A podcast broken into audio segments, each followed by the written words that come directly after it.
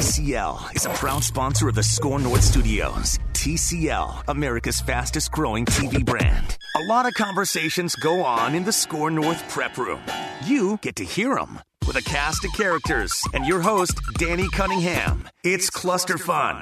Yeah, it's cluster fun. It's a Monday morning uh, here in Minnesota. It's it was just snowing on my way here. It's very Decembery. Um, the holidays approaching. That's Declan. I'm Judd. Hope all is well. So you know, all right, the Vikings game, Vikings Detroit.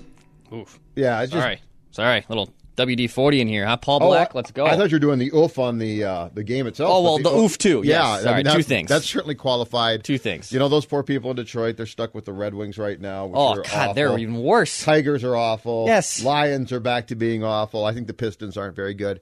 Um, but you know what, Declan? After much thought, I'm going to reshape at least how I see things Okay. from yesterday's game because Okay. it was a lo- it was an awful game. It was it was terrible. Just a terrible game. It It was, was an not a awful fun game. to watch. It was it was the very reason why red zone exists, so you don't have to watch That is correct. um, but where I'm going to reshape this is in the sense it gave the Vikings a bye week before it was literally the calm before the storm. And here's why I say that. Did you see what the Chargers did to Jacksonville yesterday? I actually did not. Okay, they put a whooping on them. They didn't just beat them; they annihilated them. Okay. As, as expected, You I know think, right? that Green that Green Bay game. No, I know, no. You're not- that's Chargers. not as pe- expected. People have been saying, "Oh, that Chargers game is going to be easy. It's going to be easy." Sure. So now I think that gets, and there was also speculation going into that game that Philip Rivers might be benched if he didn't play well. Oof. Like that, it was that close to being benched. Phillip. So you got that going for you now, where the Chargers played really well. Then you got Green Bay, and then you've got the always weird, potentially weird game against Chicago.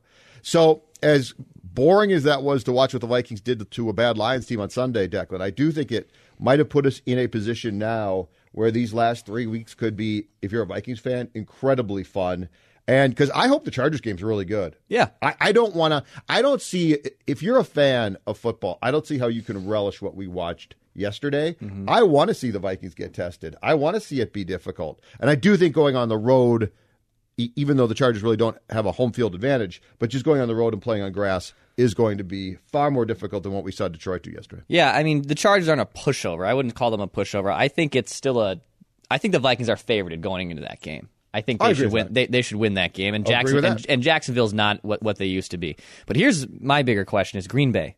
I mean, they danced with fire with the Redskins and the Giants these last two weeks, Mm-hmm. and I know Mitchell Trubisky's playing better. But if the Bears can steal a win in Lambeau, setting up things for epic proportions on week 16 here at US Bank Stadium, it's going to be so much fun. And I also saw there's a scenario too. I believe Courtney Cronin had this. If the Bears lose this Sunday to the Packers and the Vikings win, the Bears are out of playoff contention. Okay. But you also need the Bears to beat the Packers if you want a chance to win the division because you're behind the eight ball right now on the divisional record Correct. in the event of the first tiebreaker. Correct. So I think what you want is you want Chicago to beat Green Bay, obviously the Vikings to beat the Chargers, because then for week 16 in Chicago, they have to go to Kansas City. They're not winning that game. So that's when Chicago gets eliminated from the postseason contention is week 16 when they have to go play Pat Mahomes, probably playing for a bye. Okay. Uh, but right now, this is setting up very well for the Vikings, but it's it's certainly not a lock because we saw this a little bit similar situation last year where it looked like the Vikings were a lock for that sixth seed, and all hell broke loose the last few weeks of the season, and they Absolutely. missed the playoffs. And and did, did you see what happened in the Sunday night game last night Yes. in Los Angeles? Yes. Here come the Rams.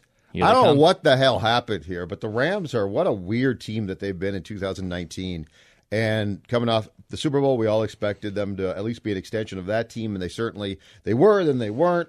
Well, they beat the Seahawks pretty convincingly last night, and Mm-hmm. so they are again now. And here come the Rams as well. So, yeah, this is going to get, this could get, and I hope it does because it's far more fun, get really dicey in those last th- three games. And just as a synopsis, this really tells you all that you need to know about uh, what transpired between the Vikings and Lions on Sunday because there's just really nothing worth or there's almost nothing worth talking about off that game. The only thing I would say that was a positive step, and it was by the coaching staff of the Vikings, was clearly there's now a cornerback rotation. Yeah. Before Rhodes, 80 yeah. before Rhodes got hurt last night, uh, or in yesterday's game, Xavier started the game, played the first three plays, and then the next series he was out, and Mike Hughes w- was in, and they've got the snap count right now out on the NFL game books. It just came out, and it looks like Rhodes and Hughes, if I can find this here, Both were in for 29 snaps. Now, both got hurt as well. Sure. But if you recall in Seattle, I want to say Mike Hughes was in for 19 snaps, Yep. and Rhodes of the pl- of I think there were 75 plays in that game was in for 80 percent of those snaps. So that's a big Yeah. difference. He was in for 41% of the snaps yesterday, according Yep. to Pro Football And Mike Reference. Hughes was b- uh, basically the same. I Yeah, believe. yeah. So that is a positive step because as much as Mike Zimmer might want to uh, try to defend Xavier and said Xavier's just fine, he's playing great. Clearly, the snap count doesn't allude to that. Quickly before we get out of here, what was the most boring Vikings game for you that you've covered since this Detroit Lions game?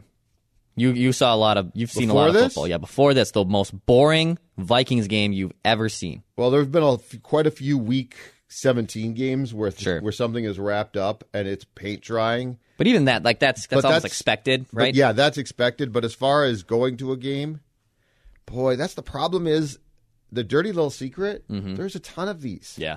The Oakland game this year was awful. It- the It whole- was unwatchable. The whole home, home slate schedule. has been terrible. If I were- if I had season tickets Mm-hmm. to the Vikings, I would get together. I would call everybody else. I'd find everybody else. I'd retain a lawyer. Find everybody else who has season tickets to the Vikings at U.S. Bank Stadium, and I would file a clash a class action suit against the National Football League because they're making me pay for a product I shouldn't have to pay for. Yeah. How many games are worth paying for? If you are a Vikings, and by the way, the Vikings undefeated at home. yeah, it's great. But it's still been crap. It's been awful. And so, you know, the Green Bay game should be, I hope it's a lot of fun. It should be great. Right, right. But when you look at Oakland, when you look at Atlanta, week one, what was that? yeah. The, the Atlanta game was awful too. So, unfortunately, be, because uh, as we went downstairs to the locker room yesterday, my friend Chip Scoggins said the exact same thing. He's like, "When's the last time we covered a game this bad?" Unfortunately, there's too many of these. Right. There's way too many. So, uh, but that was paint drying and. And my biggest regret is those games tell me nothing. At least Seattle tells you something, you Right. know. You- Yeah. The Vikings lost the game, but it tells you something about them. Yep. That game was ugh, What we got coming up on Vent Line? Oh, Vent Line, we have a two hour edition coming up at 10 o'clock. 651 646 8255. If you would like to join the Viking Vent Line Coffee Club, we want to hear from you. What did you take from this game? Did you enjoy this game? 651 646 8255. He's Declan. He's back behind the camera now. I'm Judd. We will talk to you later.